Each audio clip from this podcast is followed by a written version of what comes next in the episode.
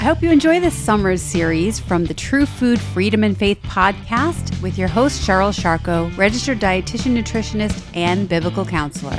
I hope you enjoy these little bites all summer long.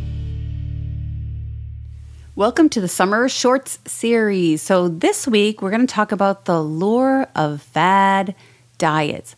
Why are they so enticing and why do they dupe us time and time again? We've done them so many times.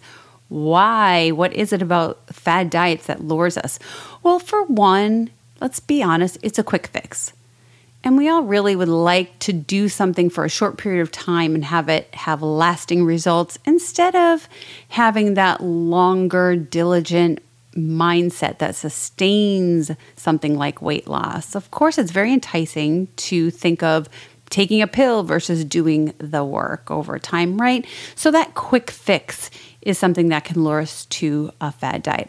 Also, really in the same vein, not having that type of long term discipline that it would take to maybe lose weight or change health behaviors or prevent chronic disease in the day to day actions of life over a longer period of time. That does take self control, that takes self discipline. And sometimes we lack that or we just really don't want to engage in that. Uh, so that's another lure that is related to that first one of wanting the quick fix.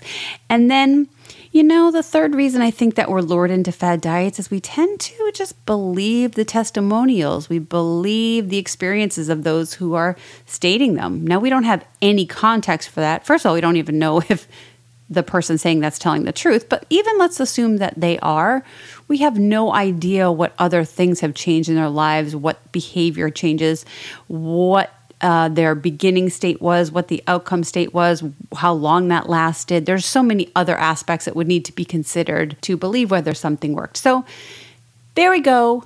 Just a little something to chew on for you about the lure of fad diets. See you next week.